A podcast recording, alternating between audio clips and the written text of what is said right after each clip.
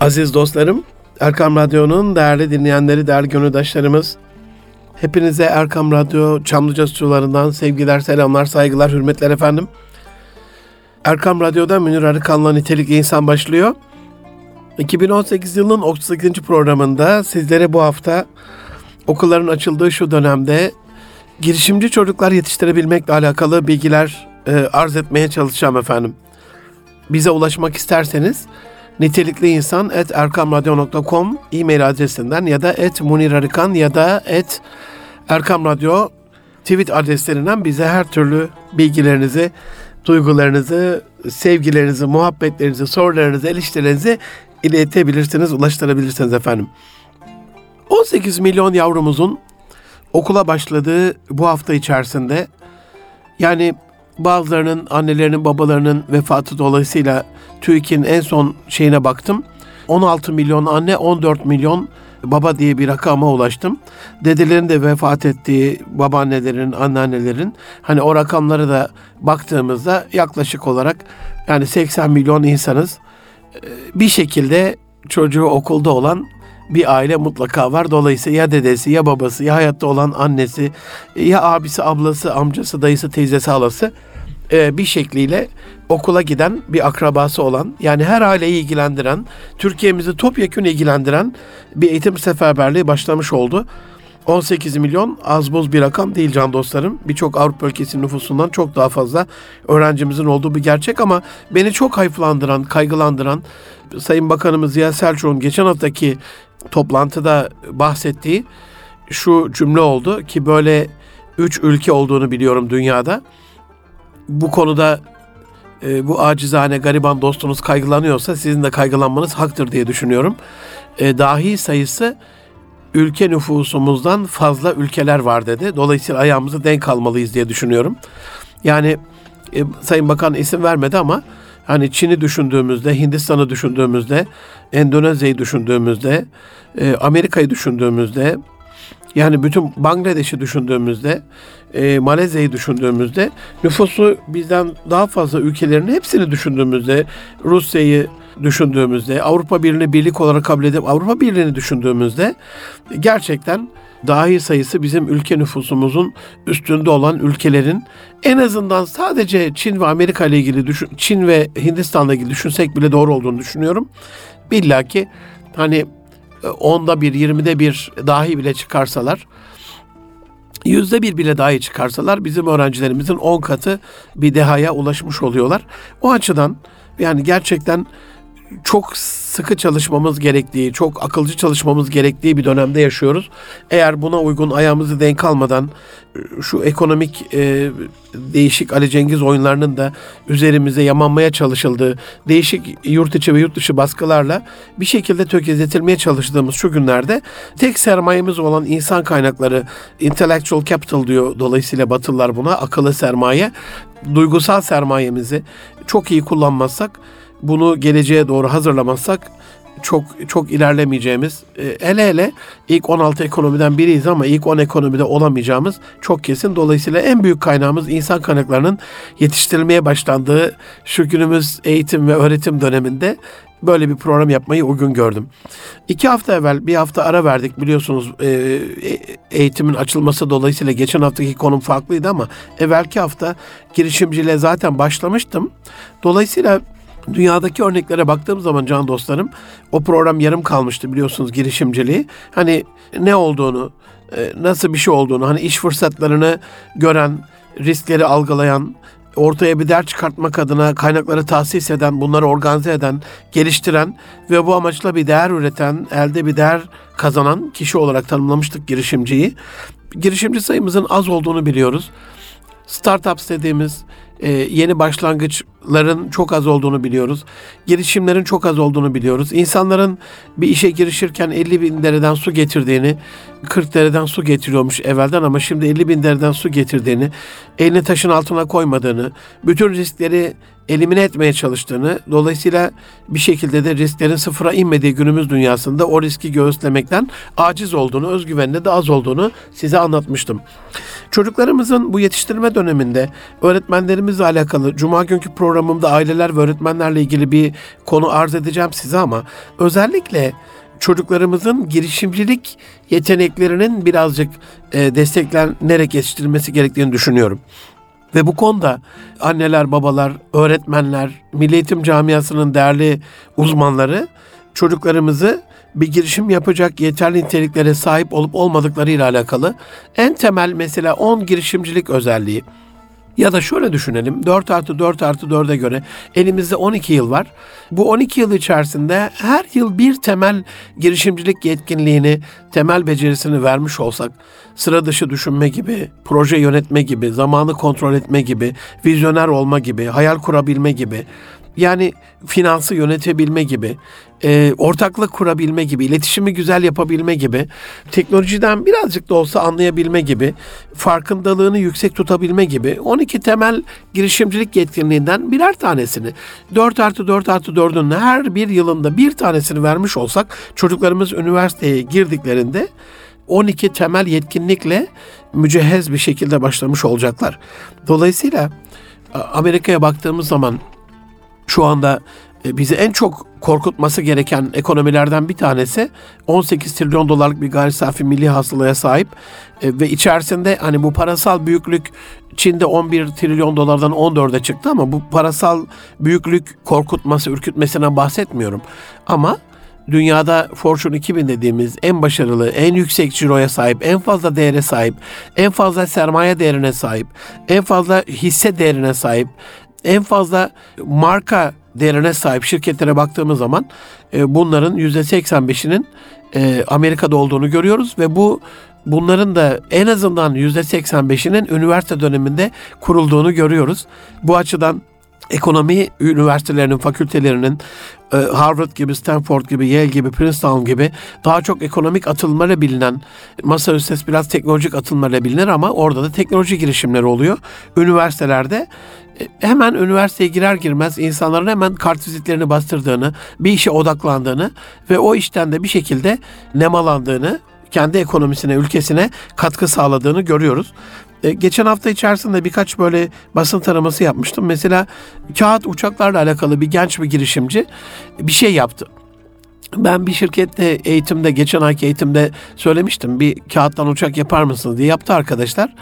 Dedim bunları muhafaza edin. Gelecek ayki eğitimimde internetten araştırarak gelecek hafta yapacağız eğitimi. Daha henüz e, ne sürprizleri var bana bilmiyorum ama lütfen internetten bakarak şu anda yaptığınız modelin bir üst modelini yapmaya çalışın dedim.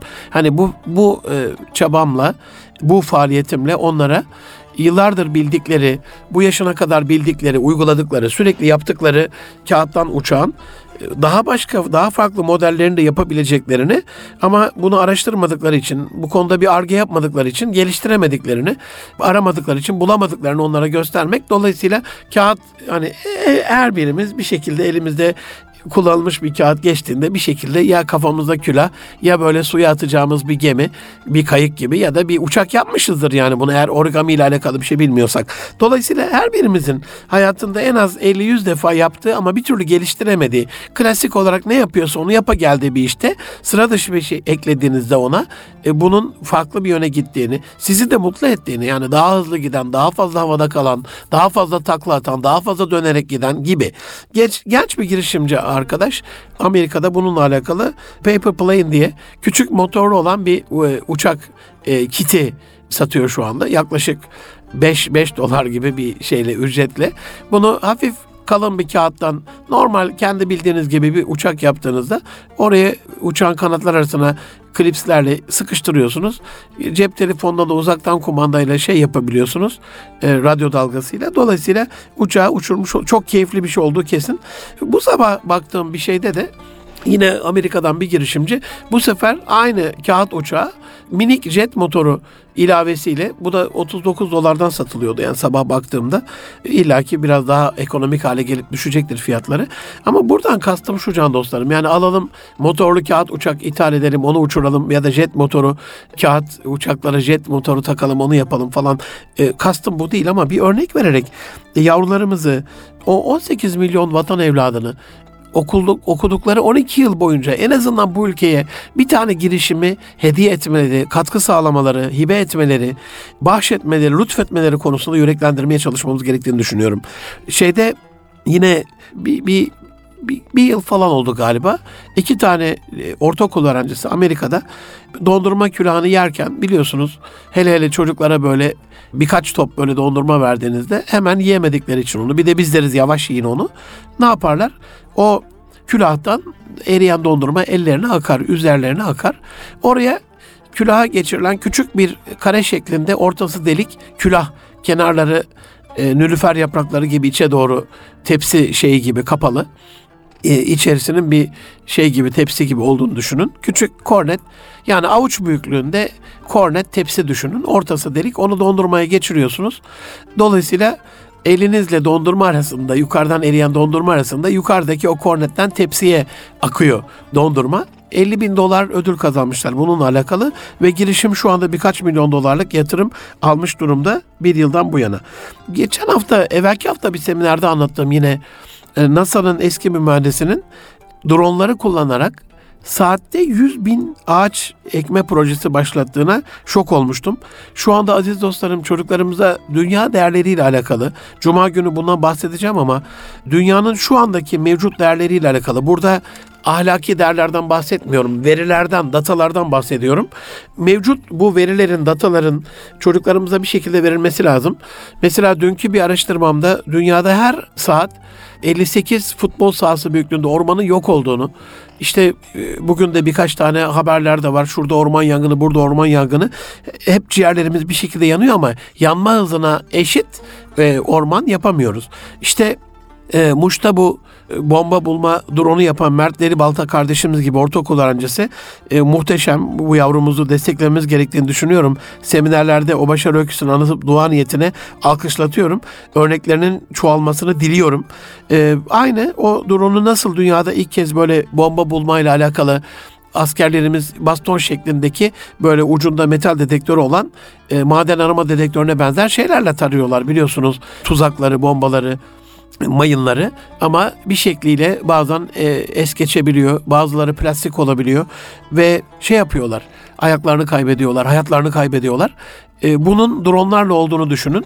Yani elinizde uzaktan kumanda ya da telefonunuzla bir şekilde drone'u önünüzden 3-5 metre, 10 metre, 100 metre önünüzden, 50 metre önünüzden uçuracaksınız ve o sahayı sizin adınıza tarayacak. Bunun çok mübarek, muazzez, muhteşem bir girişim olduğunu size söyleyebilirim. E, Selçuk, Selçuk Bayraktar gibi, İsmail Demir gibi ağabeylerimizin, kardeşlerimizin, dostlarımızın, Selçuk abi yaş itibariyle daha küçük olduğu için kardeşimiz dedim ama İsmail abi yaşça benden daha büyük olan bir ağabey. Dolayısıyla onların da teşvikleriyle, destekleri, yüreklendirmesiyle, cesaretlendirmesiyle, fon sağlamasıyla, istihdam sağlamasıyla bu yavrularımıza sahip çıkılarak girişimci özelliğin onlara biraz daha verileceğini düşünüyorum. Aziz dostlarım, dünyanın değerlerini vermek derken mesela ben size şu anda birkaç maddede önümüzdeki 10 yıl içerisinde dünyada en fazla üzerinde yatırım yapılacak alanları söyleyeyim. Bunların milyar dolarlar seviyesinde ve 300-400 milyar dolar seviyesinde en düşünün olduğunu bilmenizi isterim. Hani şu anda rakam verip böyle dolar şeyine boğmayayım diye sizi. En en düşüğü yani 250-300 milyar dolar düzeyinde yatırım gerektiren konular bunlar. Sağlığa baktığımızda altyapıya, eğitime, teknolojiye, robotiğe, özellikle yapay zekaya, telekoma, komünikasyon, iletişim bu anlamda e, ulaşıma, ayrıyeten ulaşımın içerisinde sürücüsüz e, araçlara, uçan arabalara ve bunların enerjisini verecek olan sürdürülebilir, temiz, yenilebilir enerji kaynaklarına, yöntemlerine, bütün bu üretimin içerisinde, sanayileşmenin, Endüstri 4.0'ın içerisinde elimizde atık birikiyor. Bu atıkların geri dönüşümüne, e, bunların tekrardan kazandırılmasına, Geçen Finlandiya'da bir girişimci hanımefendi sokaklardan topladığı e, sakızlarla terlik yapmıştı. Yani terlik üretmişti. Yani duble girişim diyoruz biz buna. E, sekonder etkisi de olan, ikincil etkisi de olan bir yerde bir kazanım yapan yani sadece siz sokaklardaki sakızları bile toplasanız e, bununla alakalı hani Fatih Sultan Mehmet döneminde yollara tükürenlerin o tükürüklerin üzerine affederseniz kireç döken vakıfların kurulduğunu biliyoruz. Bununla alakalı insanların görevlendirildiğini biliyoruz. Sadece hani bir insan tutup o sakızları toplasa bile bu büyük bir girişim ama o toplanmış sakızlardan da böyle bir e, hatta böyle pembe pembe terliklerdi böyle. Hatta Amerika'da bununla alakalı ayakkabı yapan, spor ayakkabı yapan bir firmanın da olduğunu biliyorum. O da başka bir girişim. Bunu görmüştüm. Dolayısıyla hani geri dönüşümün çok önemli olduğunu biliyorum. Geçenlerde belki söylemişimdir size. Türkiye'de Türk Fiyat'ın CEO'su Can Naum emekli olduktan sonra Tofaş'tan geri dönüşümle alakalı Eskişehir'inde galiba en son çöp dönüşümünü almıştı. Yani bu işin çok muhteşem aynı zamanda mübarek bir iş olduğu çok kesin. Ne kadarını daha hızlı dönüştürebiliyorsak aslında yani dönüşümün öncesinde ayrıştırabilerek toplamak da büyük bir e, sadakat gerektiriyor. Ülkeye aidiyet gerektiriyor. Ülkeye bir saygıyı, sevgiyi gerektiriyor, bağlılığı gerektiriyor. Bu anlamda aralarda programlarda söylüyorum. Keşke çocuklarımıza her okul girişinde Sayın Bakanımızın da şu anda sahip çıkmasıyla o bilinci oluşturmaları adına hani okul girişinde hemen dört tane dört ana renkte farklı çöp kutusuyla sınıflarda bunun konması uygun olmayabilir çünkü organik şeylerin sınıflarda olmadığı bir kesin ama hani sembolik olarak olabilir. Küçük dört tane dört ayrı renkte ama okul kantinlerinde, okul bahçelerinde bununla alakalı e, en azından birer numune ve çocuklara arada bunun bilinçlendirmesi yapmak adına e, İsveç'in çeliğini ayrı topladığını biliyoruz. Ne olacak ki yani tıraş bıçaklarının ucundaki e, çeliğin kaç gram olacak ki yani? Bunu geri toplasan ne kadar ton ya da kilogram çelik elde edeceksin ki ama bu sembolik değerler israfın önlenmesi adına bir bilinç geliştiriyor insanlarda. Bunun da var olmasını sağlıyor. Geri dönüşüm önemli bir konu. Ee, Internet of Things dediğimiz nesnenin internetinde geçen Şerif Oğuz abi söylemişti. Hatırlayın 30 milyar nesnenin 10 milyar insana bağlanacağı bir 10 yıl 20 yıl bekleniyor önümüzdeki dönemde. Hadi bunun gelecek 5 yıl içerisinde 8 milyar insan diyelim Çin'in ikinci çocuğa izin vermesiyle hızlı nüfus artışıyla yaşam koşullarının güzelleşmesiyle dolayısıyla 30 milyar nesnenin yani akvaryumdaki balığın sensörler vasıtasıyla akvaryumda temizleyici pompa oksijen veren şey sistem çalışmadığında ölüyoruz diye size mesaj çekmesi ya da yem bittiğinde yem algılama sensörünün devreye girerek sizin telefonunuza balıklara yem vermediniz balıklar ölüyor diye mesaj çekmesi gibi ya da yumurtaları koyduğunuz e, buzdolabındaki yumurtalığın o bölmenin yumurta bölmesinin size ya azaldı yumurtalar gelirken 10 tane, 20 tane, 30 tane yumurta al demesi gibi ya da saksınıza koyduğunuz nem sensöründen cep telefonunuza bir bağlantıyla birkaç gündür sulanmadı. Şu anda nem oranı kritik eşiğin altına düştü. Sulamazsanız bu çiçek kuracak gibi size bilgi göndermesi, mesaj göndermesi entegre bir akıllı nesneler, akıllı şehirler, akıllı yollar, akıllı araçlar, akıllı evleri beraberinde gerektiriyor, akıllı sınıfları. Dolayısıyla buna kafa yormak, bununla alakalı girişimler yapmak çok önemli. Geçen gece Amerika'dan tanımadığım bir hanımefendi aradı. İnternetten bulmuş bir şekliyle. Bir sigorta şirketinde çalışıyorum hocam dedi. Ben ben ben şu anda sizin Mehmet Ali Bulut'la Pelin hanımefendiyle yüz el çizgilerinden insanları tanımayla alakalı şeyini de çok merakla dinledim. O 3 saatlik programı, televizyon programını izledim. Çok etkilendim. Ben birkaç yıldan beri buna odaklanıyorum. Sigorta satıyorum dedi. Dolayısıyla hani sigorta şirketinde e, sigortaları o poliçeleri satan kişiyim dedi e, ve müşteriler geldiğinde onların sağlık durumlarını anlamam gerekiyor. E, kişilik durumlarını anlamam gerekiyor. Risk durumlarını anlamam gerekiyor ve ben onunla alakalı Sadi Ural kardeşimi Japonya'da dünyanın en iyi yüz okuma sistemini kuran Sadi Vural kardeşimle tanışmasını. Türkiye'de birkaç tane hocamız nefesle alakalı buna önem veriyor. Nefesten hastalıkların teşhisiyle alakalı ve dolayısıyla kardeşim dedim seni tebrik ediyorum. Mesela sigorta e, poliçesi almak üzere sizden gelen kişilerin oturdukları yerde masanızda nefeslerini algılayacak e, dedektörlerle e, ellerini avuç içi taramayla nasıl bir kişiliğe, karaktere, sağlık durumuna sahip oldukları alakalı ya da oturdukları yerden bir kamera sistemiyle yüzlerini tanıyarak yüzden nasıl bir karakter, kişilik ve hastalıklarıyla alakalı Zeynep Bornovalı hanımefendi hocamın dünyanın en iyi grafoloğu olduğunu anlattım. Amerika'da da bununla alakalı Sevgili Vimal, Vimal Racus hocam el yazısıyla alakalı yine ünlü bir grafolog. Dolayısıyla el yazısından hastalıkların teşhisinin bile yapılabildiğini, check-up yapılabildiğini, karakterle ilgili birçok şey verdiğini söylemiştim. Şimdi niye bu kadar uzattım? Dünyada yeni bir girişim oluyor ve buna da bir katkım olacaksa ne mutlu bana. Bir şekliyle sadece bu sigorta satmakla alakalı değil, bu ortaklık kurmakla alakalı, bir seyahate çıkmakla alakalı, ileride çok daha yaygın kullanılacağını düşünüyorum. Uçakta problem çıkartması muhtemel insanların bu sistemden geçemediği takdirde uçağa alınmayacağı günler yaşayacağız can dostlarım. E, hiç böyle tahmin etmediğimiz bir gelecek ürkütücü bir boyutta üzerimize bütün teknolojik verileriyle gelecek. Dolayısıyla çocuklarımızı bu konuda girişimler yapmaya, temel yetkinliklerini de buna göre vermeye Arada da bununla alakalı ya ne yapacağını biliyor musun? Şu anda okuyorsun ama gel istersen ilkokul birinci sınıftasın ama anaokuldasın ama sen ne yapardın bununla alakalı? Lila Büşra yavrum dualarınızla Bahçeşehir Üniversitesi'ni çok güzel bir dereceyle bitirdi. Hepimizin yavrusuna bir maşallah diyelim. Sinema televizyon bölümünü dualarınıza muhtaç. İnşallah dualarınızı bekleriz. Kızlarım ve oğlumla alakalı. E, hepinizin de yavrularına buradan dualarımızı gönderiyoruz. Birbirimize dua edelim inşallah. O 6-7 yaşındayken bir resim çizmişti e, bir makinenin ön yüzünü, çamaşır makinesinin ama o yuvarlak şey vardır ya böyle daire şeklinde kapak. O kapağı ikiye ayırmış böyle ortadan ekvator çizgisi gibi. Kızım dedim bu nasıl bir makine? Anlatmaya başladı bana onu. Hala saklarım. Babacım dedi bu dedi işte annem çok yoruluyor ya dedi. Renklileri ayrı yıkıyor, beyazları ayrı yıkıyor. Yani 6-7 yaşında buna dikkat etmesi bir çocuk açısından önemli bir şey olsa gerek. Annesinin bu konudaki zahmetini algılaması. Zaten girişimcilikte algılama, algılama gücü çok çok önemli bir feraset ve basiret. Dolayısıyla yorulmasına gerek yok dedi. Kapağı açıp olduğu gibi bütün çamaşırları oraya yıkaması gereken yıkayacağı çamaşırları koyabilir ama burada beyazlar bir bölümde, renkler bir bölümde yıkanıyor. Dolayısıyla birbirine karışmadan e, çok güzel bir şekilde bu makine özelliği o demişti.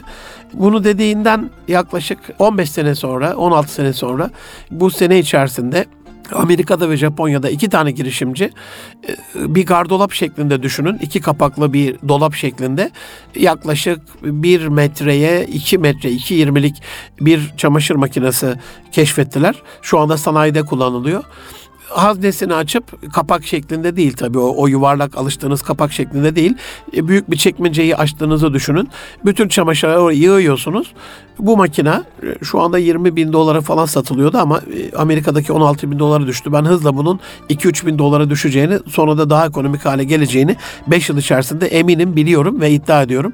20 bin dolarlık çamaşır makinesi olur demeyin dolayısıyla. Atıyorsunuz içerisine o çekmecesini çekip bütün çamaşırlarınızı daha sonra renklileri ayrı, beyazları ayrı, yünlüleri ayrı, hangi ipekleri ayrı hissederek, sens ederek e, bütün e, kumaşların özelliğini, çamaşırların kir durumunu ona göre kıyafetleri buna göre yıkayan, sonrası önemli. Sonra bunları kurulayan, kurutan, sonra bunları ütüleyen, e, sonra bunları katlayan ve e, kapaklarını dolap gibi açtığınızda da e, özel dolaplar dolap kapak çekmecelerine bunları yerleştiren bir çamaşır makinesi şu anda var. Dolayısıyla biz yavrularımıza büyük düşünmeyi, hayal kurmayı, bu hayallerinin peşinden gitmeyi, ee, anaokuluna göre bir şey e, basit olacaktır ama çok daha büyük bir keşfe vesile olabilir. Yeter ki onlara soralım, sorduralım, düşündürelim. İlkokul 1'deki farklı olacaktır, orta 1'deki, lise 1'deki farklı olacaktır. Ama bunu yazılı bir hale getirmek, resim hocalarımıza bu konuda çok büyük görevler düşüyor. Ne olursunuz. İsmail Demir abi geçenlerde söylemişti Münir'cim biz ilkokuldayken endüstriyel tasarım diye bir dersimiz vardı. Üç boyutlu çizimi öğreniyorduk. Yani yavrularımıza eğer girişimcilik yapmalarını istiyorsak aziz dostlarım bir şekliyle resim dersini vermeliyiz.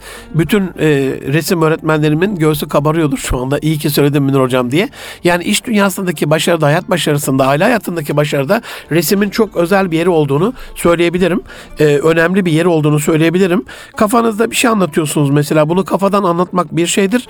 Bir evde bir tahta gibi, bir e, kağıt gibi bir yere, bir karton gibi bir şeye bunu çizerek anlatmak ve o çizimizin etkileyici ol- olması durumunda bunu etkileyerek anlatmak çok daha farklı bir şeydir. Dolayısıyla bu konuda resim hocalarımın e, himmetini istirham ediyorum. Çocuklarımıza hayallerini çizdirip bu çizimin daha da geliştirilmesiyle alakalı her yıl değişik değişik katkılar yaparak hani bir minik proje olarak bir sayfa olarak kalsın. Ne olacak ki her yıl o bir sayfanın revizesiyle 12 yılın sonunda büyük bir girişim ya da her 4 yılın sonunda büyük bir girişim bekleyelim ve yavrularımızı bu konuda yetiştirelim. Aziz dostlarım Erkam Radyo'nun değerli gönüldaşları, değerli dostlarımız, değerli dinleyenlerimiz Erkam Radyo Çamlıca stüdyolarından hepinize sevgiler, selamlar, hürmetler, dualar, saygılar efendim. 2018'in 38. programı okullar açılıyorken çocuklarımıza girişimci ruh kazandırabilmek. Girişimcilik üzerine konuşuyoruz. Ülkemizin en büyük ihtiyacı olan ekonomik anlamda, marka anlamında, e, ya artık bu Türkiye'de bir şeyler yapsın anlamında, ya bu Türkler de artık güzel şeyler yapıyor anlamında, markalarımızın olması, sevilen markalarımızın olması, ürünlerimizin bütün dünyada kullanılması, kullanılan ürünlerin aynı Made in Japan, Japon malı bir ürünün kullanıldığında ya bu adam yapmış yani elin oğlu yapmış, elin kızı yapmış diye gıptayla, hayranlıkla, sitayişle bahsetmemiz gibi yapmış kardeşim ya Türkler de yapmış dedirtebilmemiz bu ülke adına. Bunu kafa tasçı bir milliyetçilik duygusundan söylemiyorum ama bu ülkenin insanın artık dünyaya nam salmasıyla 150 yıldır her ne yapılıyorsa bu ülkede bu kutsal topraklarda şu cennet vatanda dünyanın en iyisini yapıldığı bu topraklar yine dünyasının en iyi dünyanın en iyisini yapmaya müstahak ve aday olduğunu düşünüyorum, layık olduğunu düşünüyorum.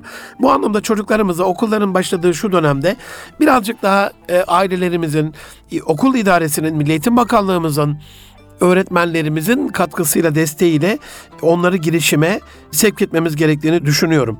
En önemli unsur çocuklarımıza bu girişimi yaptırırken ya da onlara bu konuda kılavuzluk, rehberlik yaparken öğretmenin de bir girişime sahip olması. Sınıftaki öğretmenin, yavrularım ben bununla alakalı mesela sizin bilgisayar öğretmeninizim çok basit, ilkel gelebilir ama size bir akıllı tahta e, modeli oluşturdum. Bakın şu minik projektörle bu bu kadar teçhizata gerek kalmadan üçte bir fiyatına e, böyle bir şey yapmak mümkün gibi bir şey söylemesini istiyorum.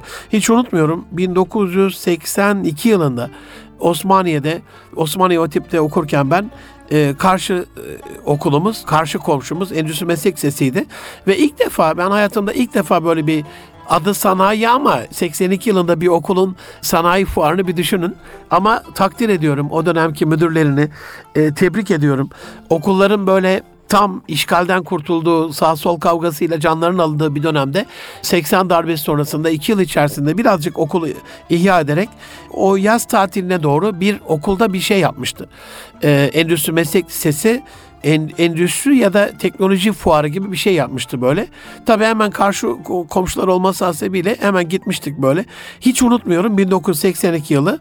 Şu andaki kumandaların biraz daha büyüğü bir kumanda düşünün. Ve bununla orada okuyan son sınıf öğrencisi bir arkadaşımız demişti ki ben bununla televizyonları açıp kapayabiliyorum. Kurnazlık işte böyle. Aklımız e, o, o dönemdeki şeyle kurnazlığıyla ya nasıl yani? dedik. Ya bununla şu düğmeye basıyorsun televizyon açılıyor mu kapanıyor mu? Evet dedi ya Hatta bize gösterdi böyle bir televizyonda. Ya dedik bunu bize versen biz böyle o zaman bizde televizyon yok. Akrabalarımızın birkaç akrabamızın televizyonu var. Çaktırmadan onların pencerelerin önünden geçerken hani onlar açsa maçın en heyecanlı yerinde, dizinin en heyecanlı yerinde biz kapatsak falan. O da anlatmıştı yani o öyle öyle basit değil hani o, o dönemki anlayacağımız e, teknolojik şeyle e, televizyonda da bunun bir aparatının olması, takılı olması, onun devrelerinin olmasıyla alakalı falan ama o zaman için uzaktan kumanda zaten bizdik çocuklar olarak. Hani kapat diyorlardı, kapatıyorduk, aç diyorlardı, açıyorduk ya da sesini aç diyorlardı, sesini açıyorduk.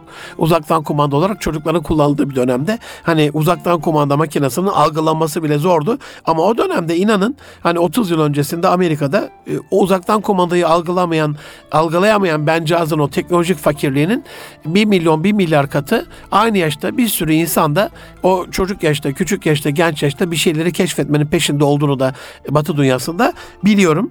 E, bizi bundan mahrum edenler utansın diyorum. Bize bu vizyonu vermeyen yavrularım siz de bir şeyler icat etmek, keşfetmek, bulmak zorundasınız. En azından odaklanmak ve bu konuda çalışmak zorundasınız Bu konuda bir girişim yapmak zorundasınız denmesi gerekiyor. Geçen Antalya'da bir oteldeki eğitimimde bir anne çocuklarıyla, üç tane de galiba çocuğu vardı. Sahilde taş topluyorlardı, yassı taşlar. Dikkatimi çekti yani belli taşları alıyorlar falan. Ben de sordum, ablacığım dedim ne yapıyorsunuz? Hocam dedi ben resim öğretmeniyim. Ee, okulda bunlarla sergi yapıyorum. Daha sonra da bir belediyeyle bunları satıyoruz dedi.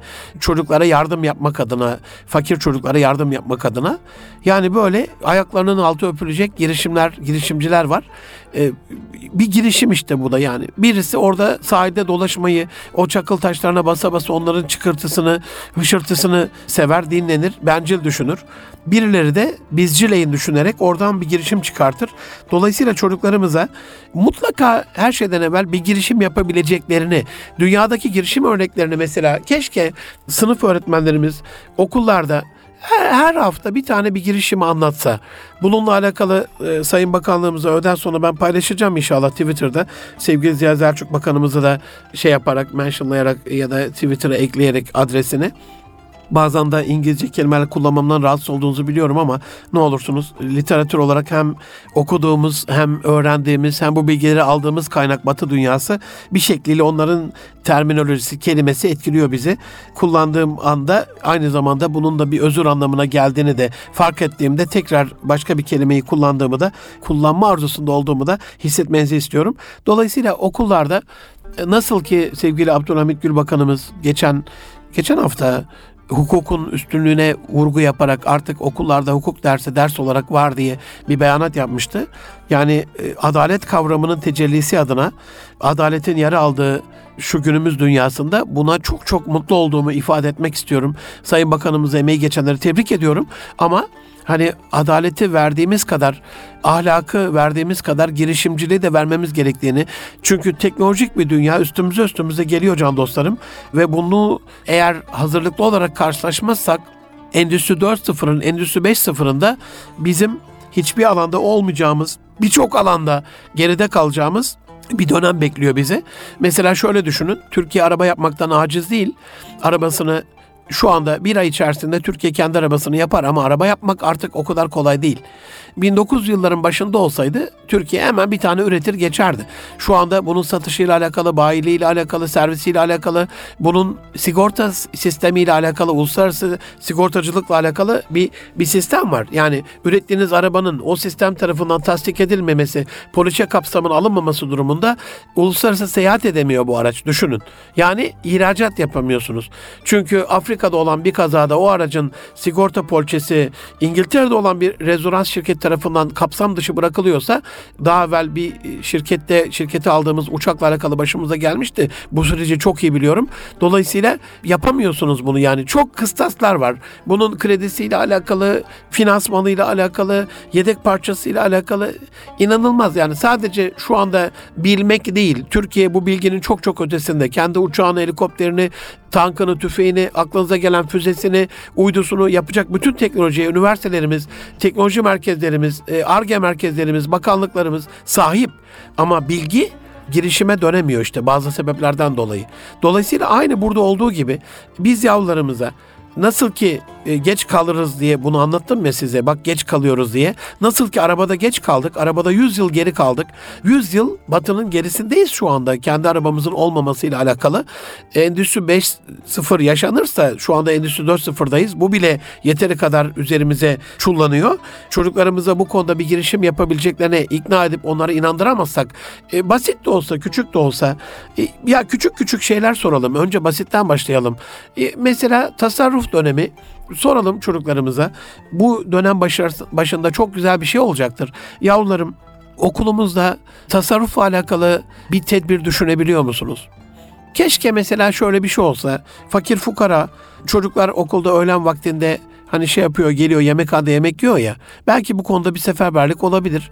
Okul kantini ondan sonra boş. Bir saatliğine o bölgede bulunan fakir fukara davet edilerek çocukların artıklarından bahsetmiyorum can dostlarım ama bir okulda çocukların ne kadar yiyecek yiyecekleri bellidir yani. Ne kadar da arttığı da bellidir. Dolayısıyla çocuk yemek alırken yavrum bunun bir kaşını bırak bakayım bunun bir tanesini bırak bakayım diyerek onları tam yiyecekleri kadar aldırdığımızda öbür yemeğin çöpe gitmesini önleriz. Şu anda ben gittiğim okullarda aziz dostlarım ne olursunuz bütün e, dikkatinizle dinleyin beni ne olursunuz şu anda. En basit küçücük bir okulda bile iki büyük bidon varil diyoruz ya biz buna. İçerisine böyle kimyasalların falan konduğu o bir buçuk metrelik dönen yuvarlanan içine bir insan girse hatırlayın hani varil mi diyoruz bidon mu diyoruz onlara. Varil diyoruz değil mi? O büyük o, o iki büyük varil büyüklüğünde yemeğin çöpe atıldığını zaten hepi topu ne kadar geliyor ki yemek okula okulda ne kadar yemek yapılıyor ki ama bu yaklaşık olarak hani e, 500-600 öğrencinin 1000 öğrencinin okuduğu bir okuldaki günlük israftan bahsediyorum. Dolayısıyla böyle bir girişim yapılabilir çocuklara. Mesela şu anda bütün Ekonomi Bakanlığımız, Aile Bakanlığımız, Milletin Bakanlığımız e, bununla alakalı bir şey başlatabilir. İç, işin içerisinde yemek olması hasebiyle, yemeğin de kültür ve turizmde bir faaliyet olması hasebiyle Kültür Turizm Bakanlığımız bir faaliyet başlatabilir. 6 trilyon TL'lik ekmeğin israf edilmemesiyle alakalı bir girişim yapabilen hanımefendilere, öğrencilere, öğretmenlere, iş insanlarına, iş adamlarına, iş kadınlarına bir ödüllü bir projeyle e, böyle bir proje başlatılabilir. Dolayısıyla bizim bu dönem içerisinde bir şeyler yapmaya, bir işe girişmeye, bununla da dünya çapında bir başarıya ihtiyacımız var. Seminerlerde benim en çok eleştiri aldığım konu bu aziz dostlarım. Hocam illa başarılı olmak zorunda mıyız? Evet kardeşlerim, evet dostlarım, evet arkadaşlarım, evet aziz ve muhterem dinleyenlerim. Kesinlikle ve kesinlikle başarılı olmak zorundayız. Allah bir iş yaptığında o işin iyi olmasını, en yutkunehu buyuruluyor hadis-i şerifin sonunda. Onun sağlam olmasını, iyi olmasını, güzel olmasını, kaliteli olmasını seviyor. Bizden birinin bir iş yaptığında onu eğer öyle yaparsa onun işini ve kendisini seviyor. Ve biz bütün dünyada insan denilen bu varlığın işlerin en iyisini yaptığı, örnek olarak bütün dünyada örnek olduğu, tercih edilen ürünler, daha fazla yüksek bedeller ödenmesi kabul edilen ürünler yaptığı, yapabildiği dünyada biz yapamazsak olur mu? Yani bizim yaptığımız bir kalem tercih edilmiyorsa büyük ihtimalle ucundaki roller'da bir kalitesizlik problemi vardır. O bilyeyi en uygun, en sağlam, en böyle kaygan şekliyle o oradaki o mürekkebin içine sızmasıyla alakalı o oranı en güzel şekilde yapamamışızdır yani. Onun için kalem cızır cızır ses çıkartıyordur. İçimizi parçalıyordur. O sesi sevmediğimiz için o kalemi kullanmıyoruzdur kalemden kağıda, defterden çantaya bakıyorum ben tam bir garabet durumdayız. Yani okul çantalarıyla alakalı son bir hafta içerisinde inanılmaz yerler dolaştım. Bir baktım yani piyasada ne durumdayız diye. E, tamamıyla ithal çantalar. Ondan sonra da Mercan'a gittim. Bizim kendi yerli çantacılarımız hakiki deriden en güzel, en sağlıklı, hiç böyle bir şeyi olmayan. Tabii ki şey de var yani böyle brandaya benzer bir bezden belli bir kumaştan çanta yapan dostlarımız da var. E kumaş da sağlıklı bir şey şey değil ki. İlla plastik olması şart değil. Plastiğe biraz alerjim var o anlamda ama kumaş çantalar. Evet yerli bir iki firma var çok güzel ürünler yapan ama onların da yeteri kadar tercih edildiğini düşünmüyorum. Milli Diriliş Hamlesi programında söylemiştim. Keşke öğretmenlerimiz hani şu anda tam böyle çocuklara malzemeler yazdırdıkları şu dönemde belki de şu sıralarda yavrularım bunun yerli olmasını, Türkiye'de üretilmesini, bizim tarafımızdan üretilmiş olanlarını tercih edin yavrularım. Bu konuda size güveniyorum diye bir şuur versin. Ama öğretmenin elinde yabancı bir telefon, ayağında yabancı ayakkabı, kolunda, bileğinde yabancı şeyler, aksesuarlar ondan sonra çocuklara o konuda milli diriliş hamlesiyle alakalı örnek olamayacaktır. Geçenlerde iki iş adamının atışmasında çok sevdiğim bir ekonomi kulübünün başkanı ağabeyim lütfen demişti Twitter'dan şu anda kullandığınız telefonu yazar mısınız? Hangi marka telefon kullanıyorsunuz? Yani öğretmenler onu söylediği zaman kendileri de bizatihi bunu yapacak düzeyde olduklarında ancak rol modeli rol modeli oluyorlar. E, bir girişimin öğrencilerimiz açısından eğer özgüven veriliyorsa, e, kılavuzluk, rehberlik, koçluk yapılıyorsa, yapabilirsiniz diye onlara bir proje başlatılabiliyorsa bundan sonraki en büyük, en temel aşaması örnek aldığı, modellediği benzer girişimcilerin olup olmadığı ile alakalı bilgi vermek. Dolayısıyla bu konuda Mesela girişimcilikle ilgili keşke bir proje ödev verilse. Ödevlere karşıyım ama böyle ödeve karşı değilim. Yine okulların başladığı şu dönem içerisinde söyleyeyim. İnşallah bu dönem içerisinde biter bu kitabım. Öğretmenim bana ödev verme, değer ver. Bana ödev verme, değer ver. Yani ödevle olmadığı çok kesin. Ama böyle bir ödev olursa mesela yavrum sen hangi konuda bir girişim yapmak istersin? Dünyada nasıl bir iz bırakmak istersin? Hangi alanda bir başarı öyküsü oluşturmak istersin? Lütfen bize bunu paylaşır mısın diye onu söyleyip sonra bir araştır bakalım dünyada bunu daha evvel senden evvel düşünenler olmuş mu? Bununla alakalı kimler var? Mesela biz yavrucağı 4 yıl içerisinde o gelişimi yapan, çok başarılı bir halde dünyaya satan, bununla alakalı bir marka oluşturan girişimciyle tanışma görevini de vermiş olsak o 4 yıl içerisinde çocuğun özgüveni, iletişim kurma kabiliyeti, ondan sonra takımdaşlığı, arkadaşlığı, proje yönetimi, zaman yönetimi, e, planlaması her şeyi bunu buna paralel artmış olacak yani. Yeter ki biz bunu destekleyebilelim. Bir şekliyle çocuklarımızı il ve ilçe milli eğitim müdürlüklerimize de bu vesile seslenmek istiyorum. Çocuklarımızı örnek girişimcilerle buluşturma seminerleri çok önemsediğim seminerlerdir. Hani bizim gidip toplu olarak e, 50 tane girişimciyi anlatmamız da elbette faydalı olabilir. Çünkü değişik değişik alanlarda 2-3 saat içerisinde o kadar girişimcinin başarı öyküsünü dinleme şansları yoktur. Ama tarihten de yaşamış, vefat etmiş e, şehit şühedayı getirme imkanımız yoktur. İlla ki anlatmak da gerekiyor. Ama e, yaşayan kahramanlarımızı hem yerli hem de yabancı. Sonuçta insanız biz. insanlarımızı onlarla buluşturmanın çok önemli olduğunu, hele hele e, dünya çapında başarılı olup yurt dışına gitmiş e, girişimcilerimizi bir şekilde Türkiye'ye yavaş yavaş getirip burada kalmaya ikna etmekten bahsetmiyorum. Yani yılda bir kere iki defa gelip bu ülkenin insanına bir şeyler anlatmasını sağlayabilmenin de büyük bir e, başarı öyküsü olabileceğini, bu konuda çocuklarımızı tetikleyebileceğini söylemek istiyorum. E, yavrularımıza bu girişimcilikle alakalı bilgiler verirken, onları bu konuda teşvik ederken e, modellediği kişilerle e, onlar buluşması tamam bir özgüven, onlarla yazışması ama o tecrübelerden faydalanıp faydalanmadığı çok önemli. Genelde biz aile koçluğunda, yönetici koçluğunda, kurumsal koçlukta bir şey söylerken evet hocam onun öyle olduğunu biliyorum ama diye itirazla karşılaşırız.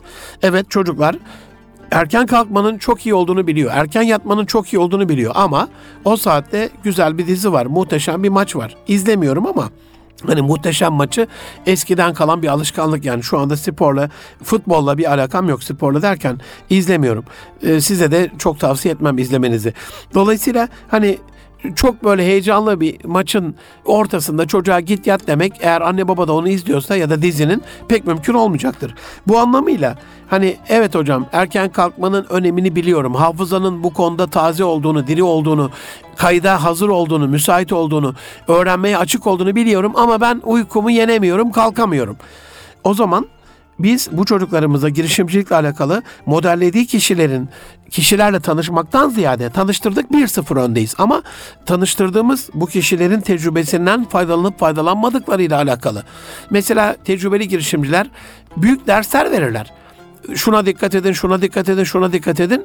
Ama e, o, o konuda o tarakta bezi olmayanlar eskilerin tabiriyle hiç ilgilenmemiş gibi görünürler onlarla. Hiç hatta ilgilenmezler. Başka başka şeyler geçer kafalarından. Hangi tecrübelerini onların dinlememiz gerektiği ile alakalı, hangi tecrübelerini e, kulak arkası yapmamamız gerektiği ile alakalı onlara örnek olmamız gerekiyor. En önemli unsur bir girişimde e, bununla da tamamlayalım gelecek hafta kısmet olursa, nasip olursa okullardaki bu girişimci ruha, çocuklara bu girişimci ruhu nasıl kazandıracağımıza devam ederiz inşallah aziz dostlarım. Hangi engelle karşılaşacağımı biliyor muyum sorusunu cevaplatmak. Böyle olduğunda çocuklar kendi kendileri tarafından öngörülebilen engellerle karşılaştıklarında bunu öngördükleri için e, pes etmeleri de kolay olmuyor. Kolay kolay pes etmiyorlar. Bu engelle bu engeli aşmakla alakalı mücadeleci bir ruha takınıyorlar. Ama bununla alakalı bir ön çalışma yapılmadıysa, hele hele öngörmedikleri engeller onlara öngörülebilir bir halde söylenmediyse, mesela Türkiye'de en fazla öngörülebilir engellerden bir tanesi tecrübeli insanlar için e, devletin, bürokrasinin yalnızda olmayacağıdır. Bu kesinlikle böyledir. Selçuk Bayraktar kardeşim de bu İHA'larla, SİHA'larla alakalı ne mücadelelerden sonra ancak bunu kabul ettirebildiğini bizzat anlatmıştır.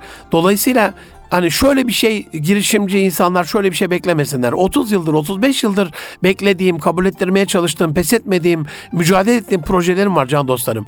Aa ben küçük bir şey yaptım ya da büyük bir şey yaptım. Okullarda işte kağıt tasarrufunu önleyen bir şey yaptım. Müdür bey hemen kurdeleyi takacak. Milli Eğitim Müdürü gelecek. Bakanlık ödül verecek. Cumhurbaşkanımız külliyeye çağıracak falan. Böyle bir şey yok. Böyle bir dünya yok. Tabii ki çağırabilir Cumhurbaşkanımız. Bir şekliyle ulaştığınızda e, çok değer verdiğini bizzat biliyorum. Önemsediğini biliyorum. Yeter ki bir israfı önlesin. Yeter ki bir iyiliğe hayra vesile olsun. Bunu çok çok şahsen önemsediğini biliyorum. Ama velev ki ulaşamadınız. Ne yapacaksınız? Pes mi? Velev ki taciz edildiniz. Tacizden kastım şu. Müdür bey ilgilenmedi. Bu duygusal bir tacizdir. Ee, dediniz ki ben okulda her e, ay 10 kilogram kağıdın israfını önlüyorum. 10 paket kağıdın israfını önlüyorum. Bu çok büyük bir şeydir. Ama diyelim ki okulların açılışından, işte şu andaki konjektürden, işlerin çokluğundan, öğretmenlerle olan iletişiminden, şundan bundan ilgilenmedi, ilgilenemedi. Ne yapacağız? Bir daha da ben size bir fikir söylersem, girişim söylersem kim olsun diyeceğiz. Hayır. Ne olursunuz bu konuda öğretmenlerimiz e, başarılı girişimcilerin yürek yakan öykülerini anlatarak bakın evladım şu girişimci işte Vecihi Urkuş'un başına gelenlerini, Nusret Demirhan başına gelenleri anlatsınlar yani. Nelerden sonra, hangi badirelerden sonra Kirkor'un başına gelenleri anlatsınlar, anlatsınlar mesela. Hangi badirelerden sonra devrim otomobillerinin başına gelenleri anlatsınlar mesela. Hangi badirelerden sonra bunun mümkün olabildiğini, dolayısıyla bu engellerin aşılmasıyla alakalı da pes etmeden, vazgeçmeden çok dirayetli bir şekilde durmak gerektiğini ancak e, bu konuda sabırlı olanların bu girişimde başarılı olduğunu anlattığımızda çocuklarımız geleceğe daha fazla umutla bakacaktır. Bu karşılaşacakları engellerin de normal bir engel olduğunu, demek ki bunların da var olabileceğini düşünecektir. Bu konuda çekinmeyecektir, içe kapanmayacaktır. Devletine, milletine küsmeyecektir. Dolayısıyla onların geleceğe dair daha ümit var olmasını sağlayabileceğizdir. Aziz dostlarım, burada bir haftalık bir ara verelim. Gelecek hafta okullar açılıyorken çocuklarımıza girişimci ruh kazandırabilmek iki programında görüşmek üzere. Şimdilik Allah'a emanet olun. Hoşça kalın can dostlarım.